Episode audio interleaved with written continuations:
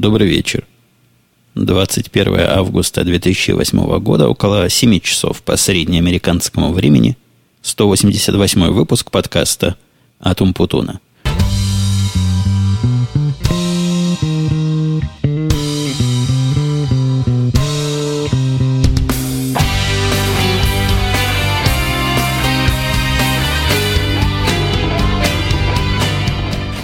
Несколько я уже разучился в одиночку разговаривать в микрофон. В самом деле две недели не записывал подкаста. Целых две недели прошло, и даже какая-то робость появилась перед этим самым микрофоном. Хотя, если положить руку на сердце, то меньше, чем неделю назад я участвовал в записи подкаста «Радио Ти», там как-то все проще. А здесь то ли более ответственно, то ли более сложно, то ли как-то как более иначе, короче говоря. Но, тем не менее, отпуск мой закончился, а об отпуске мы чуть ниже немножко поговорим. Я вернулся в свой регулярный день. Я совершенно сознательно несколько затянул запись подкаста. То есть я физически мог записать его еще в воскресенье, наверное, в понедельник. Но опять бы весь наш график сбился вот так с трудом. Добытый график. И я решил все-таки денек другой подождать. Но записаться в среду, в четверг. Вчера не смог выгнать семью. Вот такая простая проблема была. Собирался вчера записывать, семья отказалась куда-то идти гулять. А я, видимо, уже настолько расслабился и настолько привык к тихой обстановке, что с семьей, которая там шумит и бубнит на заднем плане, ну, совершенно слова изо рта не выходят, и мысли в голове не крутятся. Вот сейчас их выгнал. Выгнал, причем даже предложил им сделку. Они меня немножко пошантажировали, велели отвезти в магазин. Но пока я согласился на, на их сделку, пока ломался, они уже передумали, то там магазин уже близко к закрытию. Короче говоря, пошли по улицам гулять смотреть дома, какие тут продаются у моей жены. Генеральная программа купить нам в ближайшем будущем дом. Но вот таким образом около часа у нас на разговорчике есть. Я надеюсь, свои стандартные 40-45 или сколько там получится минут уложимся. Но как пойдет, так и получится. Я когда, это я уже к темам перехожу, когда думал, как назвать, как подназвать сегодняшний подкаст, были и всякие мысли. То ли после отпускной, то ли отпускные впечатления, то ли и еще что-то в этом роде. Но на самом деле я бы назвал его подкаст о странном. Думаю, вы обратили внимание, что я довольно часто разговариваю о странном. Мне кажется, некоторые странности интересными, достойными тому, чтобы с вами поделиться. Вот я с вами и делюсь. Так вот, это прошедшие, две прошедшие, точнее, недели, они странностями изобиловали. Последняя странность была сегодня, но скорее не странность, а такая, я бы сказал, глупость. Появились у меня на сайте какие-то люди – которые просто с пеной у рта требовали подкаста выхода и сокрушались по поводу его очередной раз внеочередной кончины. Но я уже на это отвечал, уж сил нет отвечать, но что я странное заметил, такой общий паттерн всех этих людей, начинают они как-то мягко стелят, а потом переходят на прямое и неприкрытое хамство. Мне кажется, это что-то возрастное у них, это какие-то совсем молодые слушатели вот так резко реагируют. Наверное, подрастут, поумнеют, хотя их умнение не моя забота, а забота их родителей. А то, что моя забота, еще один общий паттерн я увидел, общий шаблон поведения, все вот эти слушатели, комментаторы, такие резкие, как мне кто-то сказал, э, то ли в Твиттере, то ли на Яру Борзы, так вот все они анонимные. Я уж не знаю, чего они боятся, от кого они скрываются, но мои руки не настолько длинны, чтобы я дотянулся через два океана к вам, то есть к ним – но все они анонимные. Я решил пойти таким простым путем, запретить анонимные комментарии у себя на сайте. Кстати, сайт это наша первая такая подтема. Я, если вы не обратили внимания, зайдя на сайт podcast.com.com, увидите там совсем не то, что вы привыкли видеть. Меня совершенно измучил вот тот блогеровский движок, который служил, наверное, верой и правдой последние два года. Ну, измучил он меня. Никаких возможностей для расширения нет – и с точки зрения дружественности к подкастерам, этот движок становится все хуже и хуже. Дошло до того, что в последних выпусках мне пришлось руками каждый раз вставлять проигрыватель, какие-то строчки кода писать. Ну, совершенно излишнее занятие, совершенно бестолковая идея и полнейшее и абсолютное непонимание подкастерских нужд со стороны разработчиков этого сервиса. Вот таким образом подвигнул меня это на перевод на новые рельсы, на новый движок, на новый дизайн заодно – ну, тот старый дизайн такой стандартный, вы его, наверное, могли видеть на десятках, может, и сотнях других сайтов. Я взял за основу один из дизайнов, простой. Люблю я простоту. Немножко его об, обукрасил, об, некоторые могут сказать, изуродовал. мне кажется, несколько улучшил, придал ему некой индивидуальности и той цветовой гаммы, которая мне показалась подходящей. И вот то, что вы видите, вы можете увидеть, если еще не заходили на подкаст omputun.com. У меня там есть голосовалка, где всякий желающий может высказать свое мнение по поводу этих самых перемен. И голосовалка стоит уже около двух недель. Набралось какое-то статистически достоверное количество э, оценок. Так вот, там около 500, сейчас я кликну, посмотрю, 515, точнее, на момент записи подкаста проголосовало.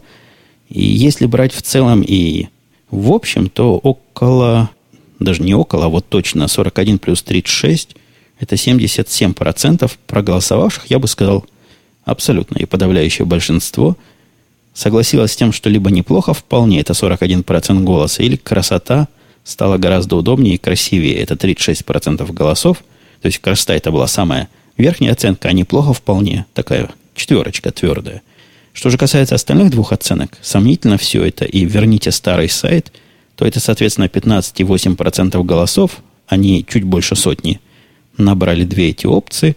По-моему, победа поддерживающих эту перемену против тех, кто тянет нас в далекое прошлое, она очевидна, и останемся мы с этим сайтом наверняка. Ну, я честно скажу, даже если бы результат голосования был не совсем такой, вряд ли бы я стал переходить на старый сайт, потому что действительно сил на его, даже не на его поддержку, а на написание новых подкастов туда, вставление, уходило несоизмеримо больше, чем должно. Новый наш сайт обладает массой всяких фокусов, приятностей. Во-первых, та самая система комментариев, где можно, где можно отвечать друг другу и довольно вменяемо и внятно комментировать, писать свои мысли. Она уже запущена. На первой странице вы можете сразу видеть последние комментарии. Там же можно увидеть самых 10 активных комментаторов. У этой системы есть еще одно такое условно удобное а, фича, возможность, это количество поинтов, которые набирают пользователи, не, не у меня голосуя, а вообще везде. С одним вот таким пользовательским аккаунтом с юзернеймом вы можете ходить по всем сайтам, которые подобную систему комментариев поддерживают. На радио Ти такой, и у Росновского такой – и на моем подкасте Типс такой, да, я думаю, все больше и больше будет появляться сайтов с такой системой комментариев. И как только вы там что-то пишете, комментируете с точки зрения оценивающих ваше высказывание хорошо, они вам ставят плюсик, и ваши поинты, и ваши очки растут.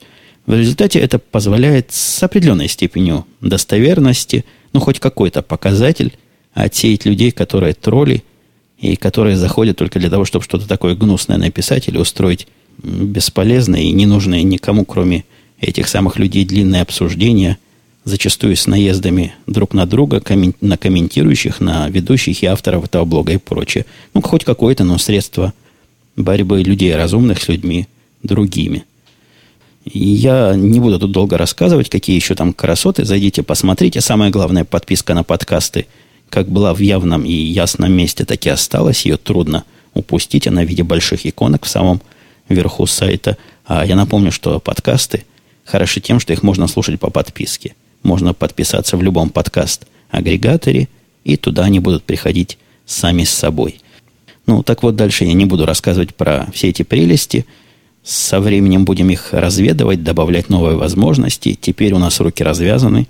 Я этому искренне рад и могу принять ваше поздравление еще раз с обновлением этого сайта. Кстати, один из людей, который мне журил, почему же так долго нет подкаста, несмотря на то, что сообщение о том, что подкаст задерживается в связи с моим отпуском, он высказал здравую мысль. Ему показалось странным, что я, как автор, стал городить новый сайт, на который явно затрачена какая-то работа. Не так много работы, как может показаться, но, наверное, часа 3-4 провозился с этим совсем хозяйством.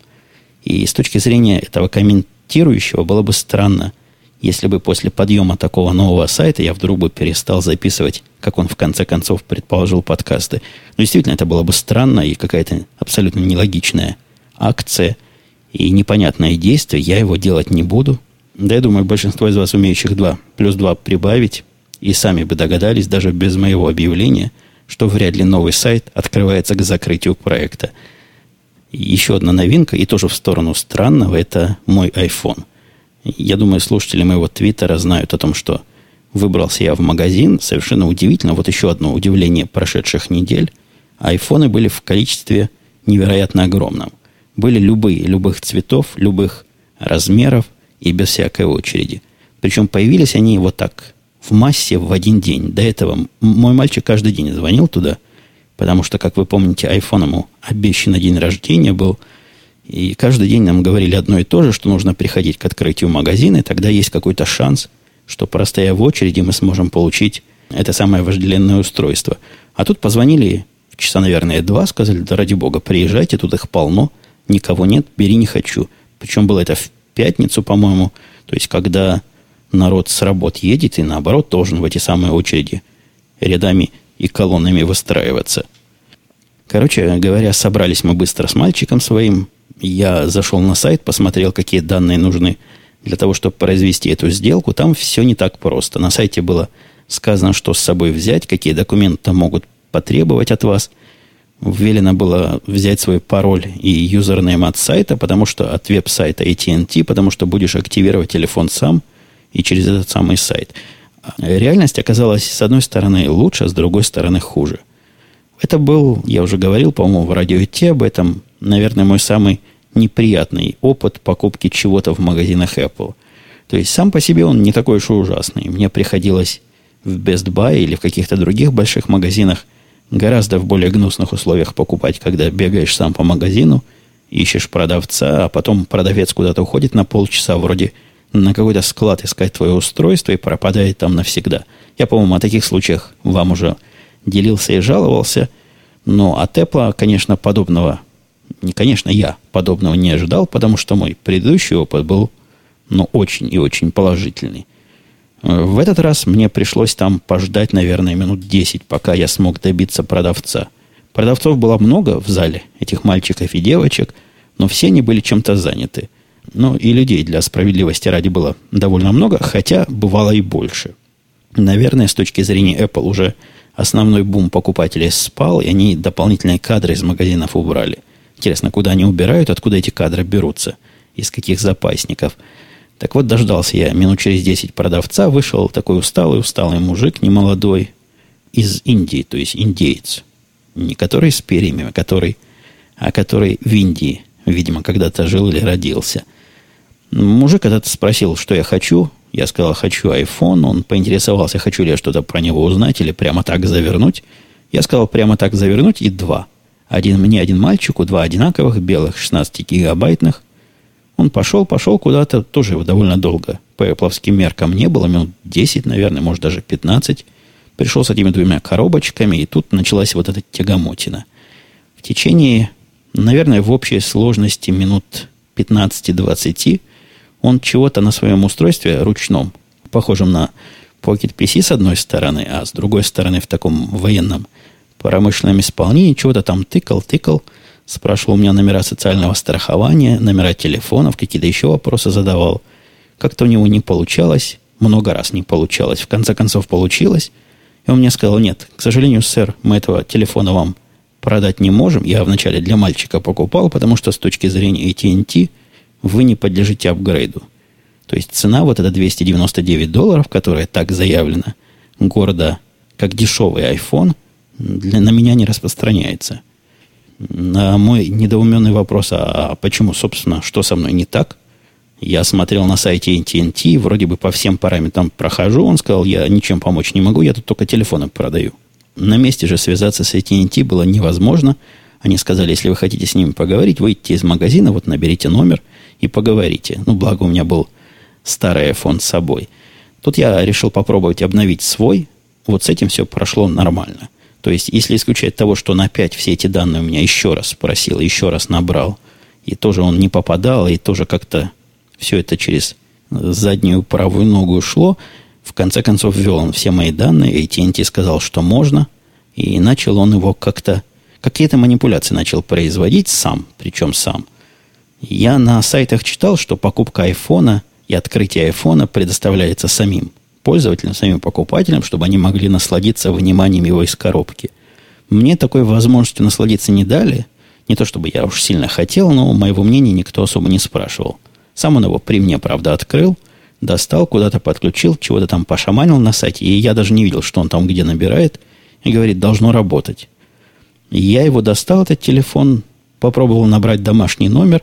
Он делал вид, что звенит, но ничего не слышно. Ну вот не слышно ничего. То есть все, все на вид рабочее, а не слышно вообще ничего. Мы с ним покрутили этот телефон со всех сторон, и совершенно позорная причина оказалась. То есть я, конечно, причину мог бы не определить, потому что для меня это первый iPhone, но он-то продавец, он их продает десятки в день. А оказывается, там такая плотная пленочка приклеена на iPhone, что пока она приклеена, не слышно вообще ничего. И я сам догадался эту пленочку отцепить, и после этого проблему сняло как рукой. И еще один ответ на мой прямой вопрос, который я так чисто для надежности задал товарищу продавцу, а что будет с моим старым айфоном, номер которого мы переводим на новый. Так вот, в ответ на этот вопрос он как-то туманно на меня посмотрел и сказал, что никакой информации мне по этому поводу предоставить не может. Абсолютно странный вопрос. То есть тут два варианта. Либо будет работать в виде iPod Touch, как обещали, то есть в виде проигрывателя, либо не будет работать вообще.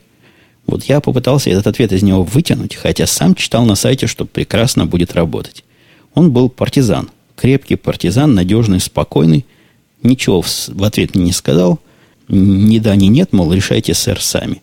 Но после того, как мы активировали новый iPhone, я ему показал старый говорю, вот видишь, работает. Работает, как телефон не работает, а все остальное работает. Вот, чтобы ты теперь знал и мог другим покупателям отвечать.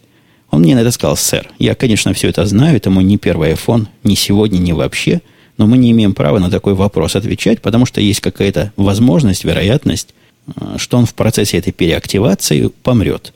И если он помирает, то это проблема не наша, а проблема AT&T, и мы не хотим в эти заморочки э, втягиваться, в этих разборках участвовать. Вот такая страннейшая, мне кажется, политика. Может быть, продавец чего-то не понимает. Может, это такая политика магазина, а может быть, такая политика Apple.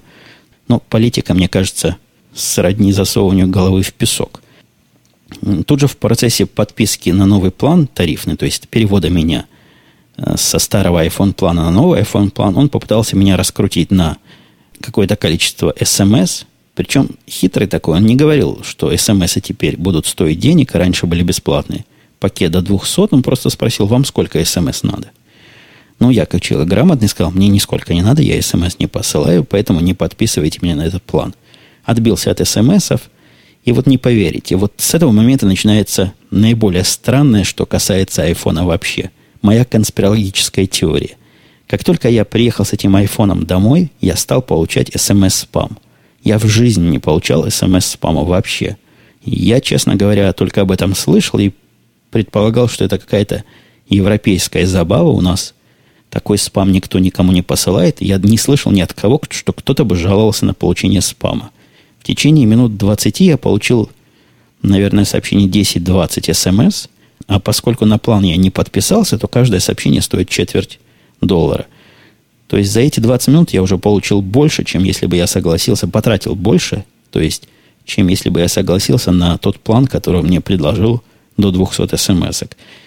И, и все-таки при всей своей подозрительности и некой склонности к конспирологии, мне кажется, все-таки это совпадением, чем какое-то действие Apple или TNT, скорее TNT в этом случае, чтобы раскрутить пользователя на подписку. Хотя, с другой стороны, невозможность запретить эти смс получать, я не могу нигде сказать, не посылайте мне смс.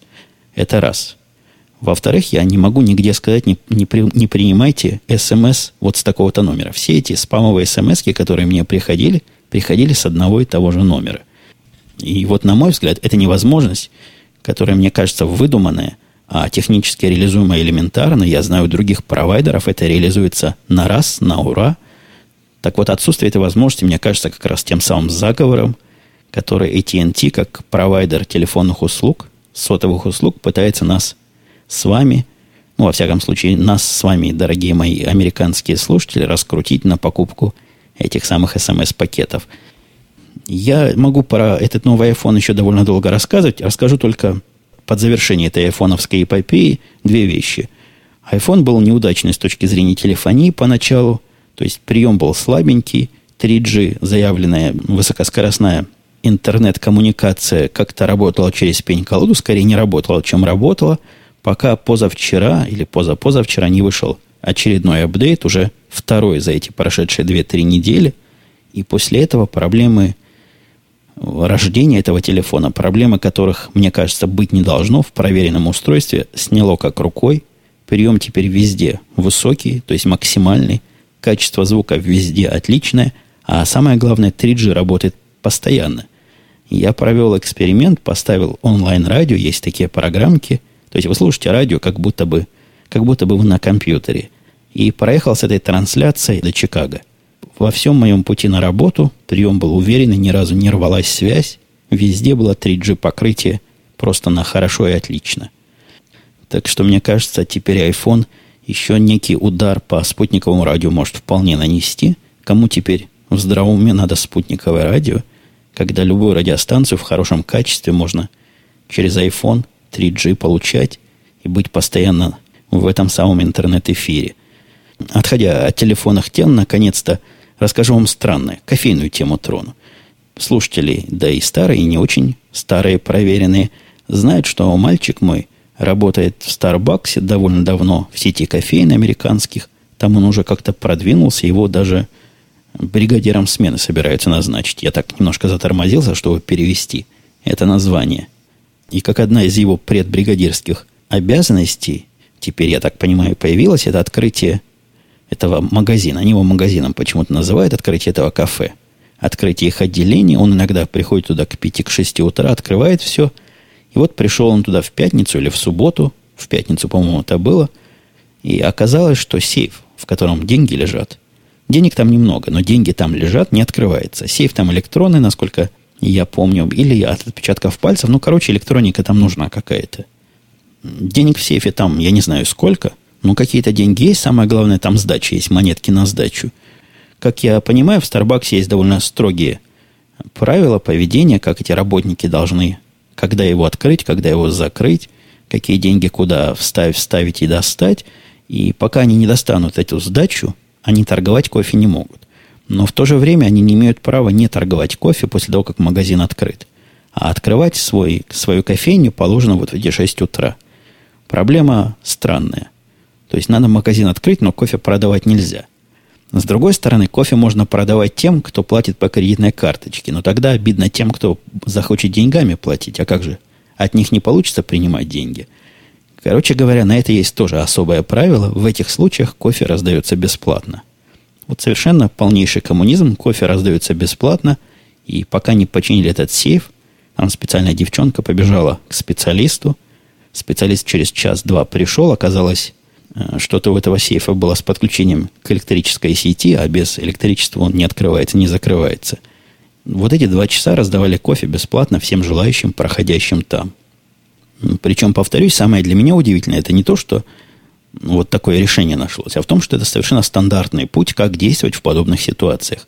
Какая-то там менеджеровая голова где-то в большом и великом Старбаксе продумала, прочитала и вот такую ситуацию и нашла рецепты. По-моему, хороший, правильный рецепт, как поступить, когда вот такая неприятность вышла. Еще одна из прошедших странностей, тоже с моим мальчиком немножко связана. Позвонил мне сегодня из магазина Best Buy, а у этого магазина есть такой отдел, в котором чинят компьютеры. Ну, я себе могу представить, какие там починяльщики работают. То есть те пацаны, которых берут продавцов после какого-то недельного курса по починке компьютеров, вроде бы могут ваш компьютер починить. Понятно, компьютер не мой, он туда понес, а компьютер своего girl, своей girlfriend, вместе с ней они туда пошли.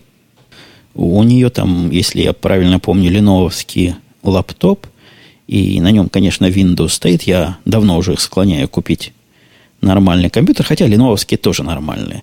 Но компьютер с нормальной операционной системой. Она девочка такая компьютерно продвинутая, но тем не менее, как у многих пользователей самой популярной операционной системы, у нее что-то со временем произошло – если бы мы с вами что бы в этой ситуации сделали? Да понятное дело. Сами бы пошли бы чинить, посмотрели, что там не так. Windows, в конце концов, переустановили, продиагностировали. Она нет. Она понесла к специалистам. Специалисты оказались еще те. Они запустили какую-то специальную программку, как мой мальчик рассказывает, загружаемую прямо с флешки. Эта программа около получаса чего-то с компьютером делала. Чего-то делала очень активно. В конце концов заявила, что нашла около 300 разных вирусов и всяких троянов – а после этого компьютер отказался включаться. То есть отказался включаться вообще. Нажимаешь кнопку включения, и он даже не загорается экраном. не делать ничего совершенно, и мужики эти, пацаны, которые его тестировали, сказали, что это нормально. Что в результате тестирования такое иногда бывает, потому что те, тест, который у них есть, генерирует такую огромную нагрузку на процессор, на памяти, на диске, на все, что некоторые компьютеры с самого начала сделаны не очень качественно, не выдерживают такой нагрузки, перегреваются и ломаются. Ну, большего бреда трудно себе представить. То есть они его явно как-то сломали, но попытаться выдать эту свою неквалифицированность и поломку компьютера заказчика за что-то само собой разумеющееся, и это совершенно детская, мне кажется, попытка переложить ответственность на заказчика, а заказчик-то при чем? В чем виноват? В том, что с больной головы понес им компьютер на починку? Непонятно. Они там до сих пор в этом магазине чинят разборки, нашли менеджера, пытаются там скандалы скандалить и правды добиваться. Я думаю, добьются. Ну, как-то это уж совсем ситуация чудовищно странно выглядит, даже для сегодняшнего моего странного подкаста. Продолжая странности, на Арподе, сайт который arpod.ru, появилась новая, которая в этом случае на самом деле хорошо забытая старая. Вернулся подкаст «Будильник», маленький подкастик, который коллега мой по подкасту «Радио Ти Бобук», а до этого коллега по всяким другим совместным проектам ведет. Он его и раньше вел. Это один из старейших подкастов. Такой оригинальный жанр, подкаст на две минуты. Каждое утро записываем, и я его уже во всех местах, где мог, продвигал, рекомендовал, потому что поколение молодое может и не знать о таком – вот довожу до вашего сведения, дорогие мои начинающие подкаст-слушатели. И последнее в череде малых и больших странностей на сегодня – это моя поездка в отпуск. Действительно, с этим получилось как-то неожиданно.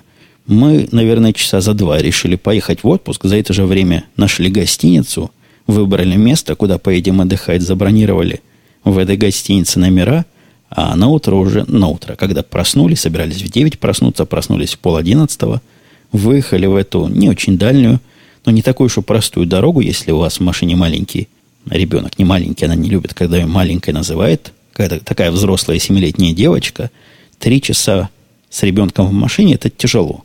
Она уже после получаса начинает там вертеться, и надо как-то ее развлекать, при этом смотреть на незнакомую дорогу еще надо. Дорога несложная была, хорошая, особенно пока ехали по штату Иллинойс. Вот когда въезжаешь в Висконсин, там у них уже похоже – похоже, начинается. Ехали мы в Висконсин, в место, которое называется Висконсин Делс. Это такое курортное место посредине ничего. То есть никаких особых причин для курорта там нет. Ну, есть там озера, конечно, довольно красивые озера, есть там леса, какие-то холмы, скалы и долины, но ничем вот это конкретное место не является козырным. Мне, мне оно не показалось каким-то козырным, просто какая-то умная голова придумала там сделать курорт такого местного значения. Он не очень большой курорт. Там за год посещает, по-моему, 6 или 7 миллионов человек, что по сравнению с настоящими и большими приморскими местами, конечно, немного, но в принципе тоже немало. Весь этот городок, Визделс называется, в котором мы и нашли гостиницу, тоже гостиницу выбирали буквально чуть ли не вслепую, и чтобы хоть как-то название ее было знакомо, с одной стороны, с другой стороны, звездочки были какие-то более двух с половиной хотя бы этой гостиницы. Глядели, конечно, на рекомендации, на мнение людей. Выбрали самый стандартный вариант Хилтон. Вот в этом самом Визделсе не пожалели. Отличная гостиница. Все так аккуратненько, чистенько. Сервис приятный. На мой взгляд, одна из лучших гостиниц, в которых мы когда-нибудь жили. Причем выбранная за какие-то считанные минуты. Так вот, весь городок, этот Визделс, да и рядом с ним два стоящих, они совсем крохотные – по-моему, в Визделсе оригинального населения аборигенского то ли тысячи человек, то ли полторы тысячи живет. Ну и в двух соседних городках, которые слеплены друг с другом, тоже примерно такое же гигантское количество жителей. А, весь городок – это индустрия развлечений, там все для того, чтобы люди могли, могли отдохнуть именно семейно, развлечься. Масса водных аттракционов, вот этот городок водных аттракционов, по-русски аквапарками, по-моему, их называют – может быть, и здесь так их называют, хотя я впрямую такого названия не видел. Вот это предполагается основным местом, где люди будут проводить время. Они разной степени навороченности, но все очень серьезные. И рядом с нашей гостиницей был самый большой в Америке аквапарк. Так, так на нем было написано во всяком случае. Мы его, к слову сказать, так и не посетили, посещали другие. Ну, кроме аквапарков и всяких мокрых развлечений, в которых который я, честно говоря, не очень люблю, а девочки мои любят сильно. Мы целый день провели в одном из аквапарков, остальные дни развлекались как-то по-разному, по-другому. Там это продумано, там есть куда пойти, есть чем себя занять, и, наверное, и неделю можно было вполне отдыхать, ходя каждый день в другое место. Что с самого начала в этом городке поразило, буквально в первый же момент, как только мы приехали, в гостинице мальчик, который нас оформлял, был русским. Ну, ладно, русский, русский, на нем так и было написано «Максим». Он сразу поинтересовался, говорим ли мы по-русски, порадовался почему-то искренне, что вот такие русские у него будут в гостинице жить. Мы посчитали такую-то флуктуацию. Ну, бывает, там да сям русский, ничего в этом странного нет. Потом процентов 80. Я не преувеличиваю ни в коем случае. Процентов 80 всего обслуживающего персонала, который мы где-то встречали, были ли то какие-то туристические мероприятия, поездки на лодках, катание на картингах. Ну, на картингах, правда, там был болгарин. Ну, тоже можно условно считать русским. Вот были люди, которые умеют говорить по-русски. Много людей с Украины, наверное, не обидятся, если их русскими называть, но говорили не с нами по-русски, тоже очень радовались. Какое-то это место медом намазанное для людей, приезжающих, по-моему, приезжающих по программе Work and Travel, ну, доходило до того, что в каком-то ресторане, мы сидели недалеко от того места, где еду выносят, или готовят даже, было слышно, как они там все между собой по-русски перекрикиваются, переруги, переругиваются и даже матом иногда разговаривают. Посетителей русских там мало – то есть, судя по тому, как радовались нашему приезду, мы для них были какие-то гости редкие и особо дорогие. Обслуживали нас везде по первому разряду. И я думаю, вне зависимости того, умеем ли по-русски говорить или нет, но это какой-то шарм определенный, видимо, нам с точки зрения всех официантов, официанток и других людей этой сферы развлечений, нам придавало это какой-то вес. Почему там так их много и чего там медом им намазано, я не знаю. Я спрашивал два или три раза. В очередной раз, когда нас радостно вычисляли наши земляки, я спрашивал, чего вы все сюда приехали-то, что здесь такого хорошего и почему именно здесь? Как-то никто внятно не отвечал. Может, это какой-то большой секрет. Если кто из моих слушателей знает, в чем тут собака порылась, дайте знать. Надо сказать, эти люди наши, то есть умеющие говорить по-русски, я уж не знаю, из каких они стран СНГ, иногда занимают совершенно, как мне показалось, места, в которых акцент, просто вот такой акцент, который у них есть, они говорят по-английски, ну, с разной степенью успешности, но, согласитесь, работать экскурсоводом в каком-то в каком-то туре, не самом дешевом, говоря, ну, очень, очень по-русски на английском языке, на мой взгляд, это какой-то перебор. Хотя девчонка, надо сказать, весело свой текст оттарабанивала, шутками-прибаутками заученными – и, похоже, нисколько тому, как, как это все доносится в уши ее клиентов, не озабачивалась. Хотя рядом со мной стоял мужик, как-то он морщился иногда, когда оно что-то уж такое скажет, что только наша натренированная на акцент русское ухо сможет понять, потому что и сами мы все когда-то так и говорили. В городке в этом, как в любом городке развлечений, все настроено на то, чтобы с одной стороны дать вам как следует отдохнуть, с другой стороны раскрутить вас на деньги по полной программе – Самая первая раскрутка, она для меня не нова, я уже про это рассказывал. Она тоже из странного. Вот размер этой раскрутки странен. Когда мы в самый-самый первый день покатались на самой козырной лодке, которая там была, потом оказалось, что она самая, что она есть, популярная, по этому озеру, по реке, двухчасовой, по-моему, тур был. Но на обратном пути нам попытались сучить фотографии, и таки всучили. Фотографии стоили 4 доллара, и мальчик, который их раздавал, сказал, что экскурсоводы которые нам все рассказывали в процессе, они серьезную часть своей зарплаты и своего дохода получают из продажи вот этих фотографий, и поэтому уж будьте добры, купите. Там все, кстати говоря, психологически настроено, то есть вам не подходят и говорят, возьмешь, не возьмешь. Нет, вначале фотографии вам разносят эти целыми пакетиками, дают в руки, а потом ходят собирать обратно тем, у кого хватило совести за это не заплатить. Но я думаю, этот несложный психологический трюк понятен. Мы всегда покупали не потому, что неудобно назад отдавать, а потому, что 4 доллара деньги небольшие. Они, кстати, потому и 4, чтобы даешь 5 и сдачи доллар не требовать. 5 долларов деньги небольшие, ну и в конце концов такие своеобразные чаевые давать. Это, по-моему, хороший тон. Когда на этот кораблик мы заходили, перед входом стоит тетка, которая никого не пускает, ставит в ряд и фотографирует. И я как-то уже возмущался вот этой принудительной фотографией. А если я не хочу – Ну, никто особо там против не высказывал, хотя надо как-то попробовать не согласиться, посмотреть, что будет. Так вот, после того, как нас сфотографировали, понятно, дальнейшее событие, дальнейшее, простите, развитие событий. Когда мы с кораблика будем возвращаться, нам попытаются эти фотографии продать. Если не захотим, можно не купить. Это был мой вариант событий, и я думал, вот так оно все и будет. Кстати, так оно было и везде, во всех остальных местах, где везде абсолютно пытаются фотографировать, кроме этого. В этом на выходе вас вообще ничего не спрашивают. Вы выходите с корабля, стоит тетка и дает вам в руки пакет. Такой шикарный пакет, просто запечатанный. С одной стороны майка с этой фотографией. В этом же пакете кружка, брелок, куча фотографий размеров огромного. Целый серьезный пакет с ручкой. И на пакете тоже ваша фотография. Вот пока кораблик два часа ездит, они вот это изготовили. Я это не стал брать в руки и спросил, сколько стоить будет. Она говорит, недорого, сэр, 200 долларов. 200 долларов вот за такое, что мы не просили. Я сказал, нет-нет, спасибо. Ну, спасибо и спасибо. Она не стала настаивать. Начала кого-то другого окучивать.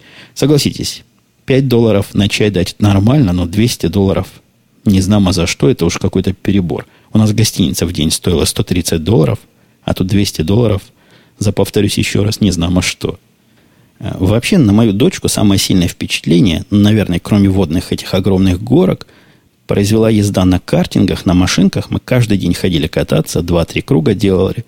Первый день мне попался картинг очень хороший, но без тормозов. Тормоза у него не работали. Но ничего, доехал как-то. Хотя вместе с девочкой мы ехали, она была привязанная. И это был мой первый день. Я боялся, что он перевернется. Потом-то я уже понял, что что с ним не делай, он перевернуться не может. И остальные дни уже гонял без тормозов, даже когда они были вполне исправны. Что было трудно, это трудно было остановиться – на таком картинге пришлось врезаться в ограждение для того, чтобы он хоть как-то затормозился. Но вот это развлечение больше всего моей дочке понравилось. Она потом и сама ездила, там есть специальная детская трасса, и обгоняла мальчиков вовсю. Вот я когда смотрел на ее довольное лицо, думал, что только из-за этого уже стоило в отпуск поехать, чтобы посмотреть, как она радуется, обгоняя всех этих пацанов, и гордо бьет себя в грудь, как Кинг-Конг на горе. Кстати, о, о горе и Кинг-Конге – вот эта а, русскоязычная экскурсоводша, которая говорила жутким акцентом, я ее за акцент вовсе не пинаю, не, не подумайте, сам не без греха. Но вот на таком экскурсоводном месте я не ожидал такого, повторюсь, жуткого акцента. Так вот, была экскурсия по перевернутому дому. Фотография этого дома, перевернутого, у меня на Яру выложена на фотках. Может быть, я и сюда, у себя на сайте ее тоже покажу. Она странная. То есть, этот аттракцион, это развлечение снаружи выглядит заметно лучше, чем внутри. Снаружи выглядит как действительно дом, перевернутый вниз головой колонны из земли. То есть в землю растут вместо того, чтобы из земли, дом крышей вниз.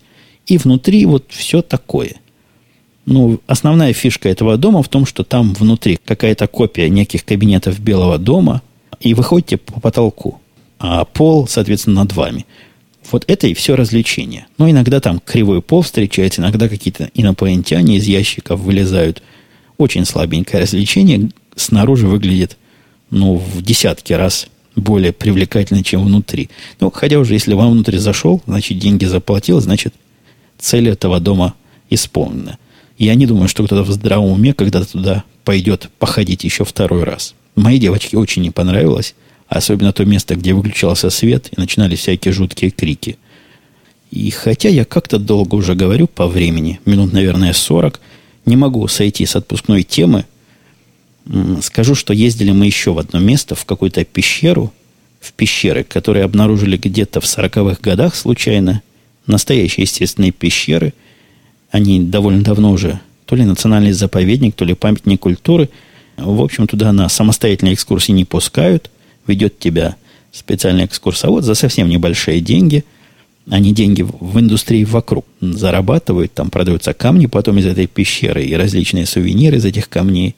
Так вот, экскурсовод следит, чтобы ты ни в коем случае там не коснулся ни стены, ни этих сталактитов, ни всей остальной красоты, которая, которая тоже у меня в фотоальбомах везде выложена, часть этой красоты. Интересная была экскурсия, познавательная такая, ненапряженная. Около часа уходишь под землей, потом выходишь в целости и сохранности. А вот обратно, когда мы поехали – Обратно GPS нас повез по оптимальной с его точки зрения траектории. Я вам признаюсь, как на духу, я не знал, что такие дороги вообще бывают в Америке. Я таких дорог не видел в жизни в Америке. Ну, в России встречались мне такие дороги. Я не наезжаю на Россию, просто встречались. В Америке нет. В Израиле тоже встречались. Таким образом, прожил нам GPS маршрут, что большая часть пути прошла по дороге, которая называлась Старый Индийский тракт. Он действительно был старый, действительно, видимо, на нем, по нему ездили индейцы на конях. На машинах там обычных проехать трудно. Во-первых, полоса там была уже, чем надо одному автомобилю. Я ехал то правым колесом по бровке, то левым колесом по бровке. При этом дорога официально двухсторонняя. Если бы вдруг еще второй такой же странный любитель езды по индейским конным трассам попался, я не знаю, как бы мы с ним разминулись. Кроме того, она была не асфальтированная вообще, то есть асфальт никогда не знал этой дороги. Она была такая утоптанная и присыпанная время от времени камнями. Проехали мы по ней, наверное, всего миль 20, то есть такое сокращение пути. Я потом по карте посмотрел, действительно, она диагональная. С точки зрения GPS, наверное, мы здорово сэкономили бензин и время. Но эти миль 20 мы ехали, наверное, часа полтора, потому что ехать, не ехать. Я бы, наверное, шел быстрее по этой дороге, чем моя машина могла по ней ехать. Интересный очень experience, получили опыт, то есть, если бы я ехал без GPS, я бы сошел с ума. Она везла нас через какие-то леса и поля, и абсолютно дикие места. Вот если вы американские фильмы ужасов видели, обычно в таких местах где-то и находятся какие-то дети кукурузы или трупы, запрятанные водосточные трубы или всякие другие ужасы. Через все эти ужасы мы проехали, ведомые GPS, и выехали в конце концов на их типичную висконсиновскую трассу. Одна полоса в каждом направлении, но после вот этой утоптанной конной дороги это показалось просто роскошью и шиком. Есть у меня масса еще тем неоговоренных о том, как работа за это время с цепи сорвалась, и как, как начальник наш высокий дорвался до руководства проектами по разработке. Ну, пожалуй, эти темы я перенесу на следующий выпуск, потому что говорить про них можно долго. Давайте немножко на прощание вопросы тронем. Денис in UA. UA, по-моему, Украина. О расшаривании своей зарплаты перед потенциальным работодателем. Это он к одному из прошлых подкастов комментирует. Приходишь ты на собеседование, тебя два часа морожат всякими вопросами, пишет Денис. На какие-то отвечаешь правильно, по твоему мнению. В правильности других ответов сомневаешься. В итоге тебя спрашивают, сколько хочешь получать или сколько получал на прошлом месте работы. Ты отвечаешь, обещают перезвонить и все. В итоге, пишет Денис, не совсем понятно. Либо ты вообще завалил все вопросы, либо тебя не взяли просто даже за бесплатно. Либо ты загнул в денежной самооценке. Мне кажется, что если тебя уж собеседовали, то они представляют уровень твоих знаний и могут предложить какую-то зарплату, которую они готовы платить. А дальше уж можно торговаться. Тут уж можно открыть карты и сказать о зарплате на предыдущем месте работы. Я это вот длинное письмо относительно процитировал, потому что, мне кажется, это популярная ошибка вполне.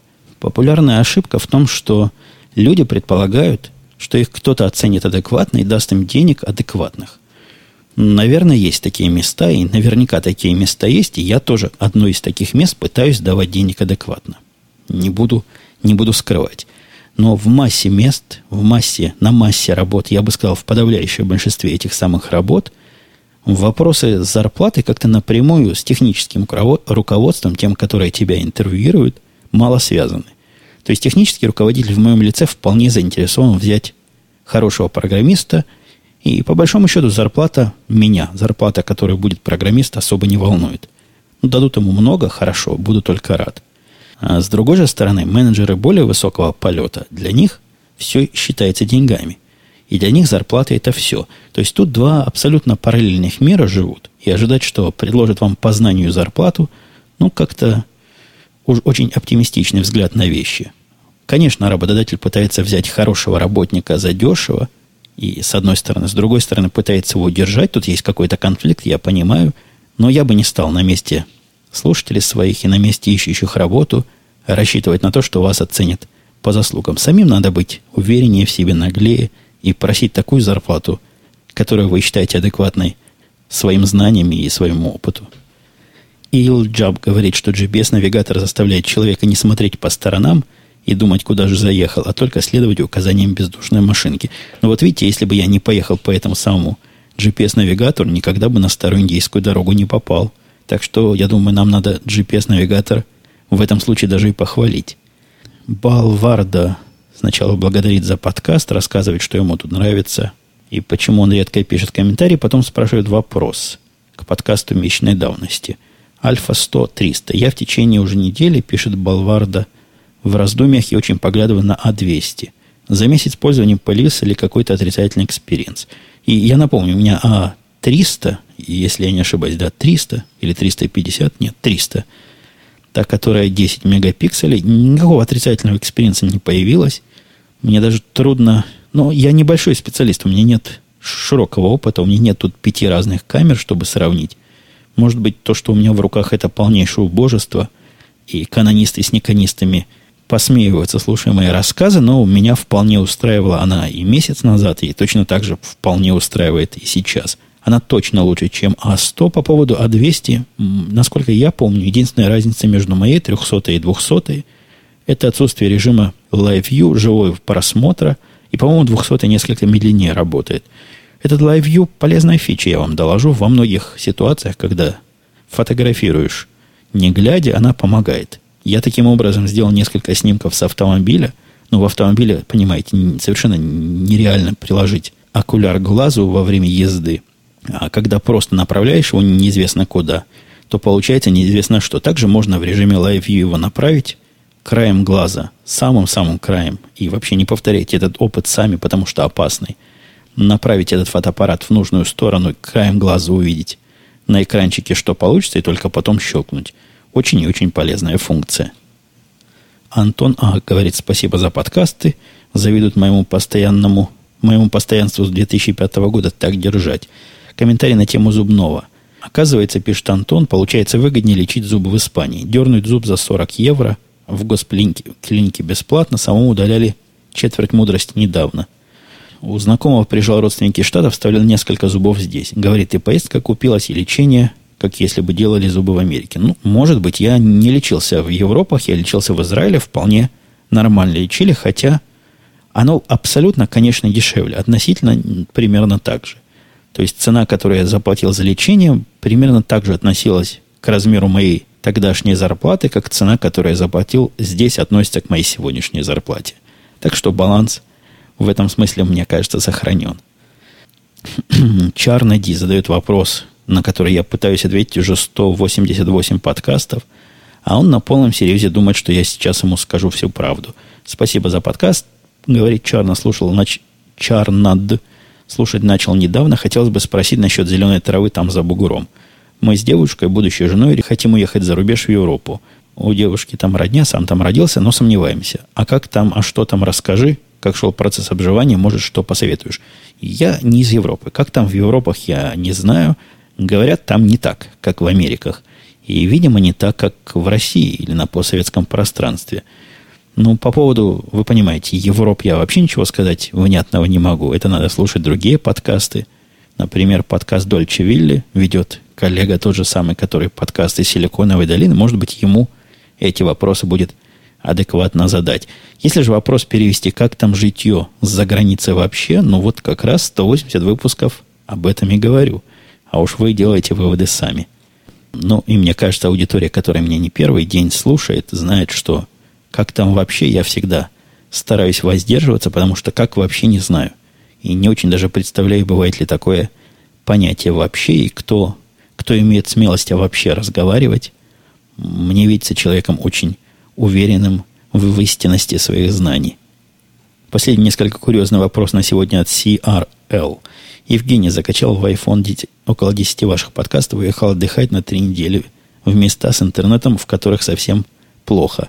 С мобильной связью, впрочем, тоже. И все это время меня мучил вопрос. Все эти три недели Сиарала мучил вопрос, электрическая ли у вас зубная щетка. А, он в конце пишет, что не CRL, а CRL. Так вот, дорогой CRL, я ваше мучение остановлю. Она электрическая, такая 50% электрическая. Я пробовал – и даже делился с вами в свое время щеткой, которая крутится э, в горизонтальной, ну или вертикальной плоскости, как вы ее поверьте, которая крутится по кругу. Мне она показалась какой-то пародией на зубную щетку. Результат меня никак не устраивал, да и щетка сама проходилась. Она считается многоразовой, но разболталась и перестала функционировать достойно раньше, чем первая головка пришла в негодность, хотя продавалась она с массой запасных насадок. Я теперь пользуюсь щетками, которые из стороны в сторону ходят. Я не знаю, видели вы такие или нет. Наверняка видели. Прогресс до, до всех уже давно дошел, я уверен. Выглядят они как обычная зубная щетка, просто ручка чуть толще, и вот эта чистящая часть ходит немножко вправо-влево, вправо-влево. Вот эта смесь механического движения, то есть чистишь зубы как обычно, она еще там тебе немножко помогает, мне кажется, очень эффективной и очень правильной идеей. Да и сама твердость этих щеток мне тоже видна как близкая к идеальной. Вот как раз такую твердость надо для того, чтобы очищать мои измученные трубочным табаком зубы. Ну вот на этом я буду завершать сегодняшний выпуск, который наверняка затянувшийся. А на этом все. Пока.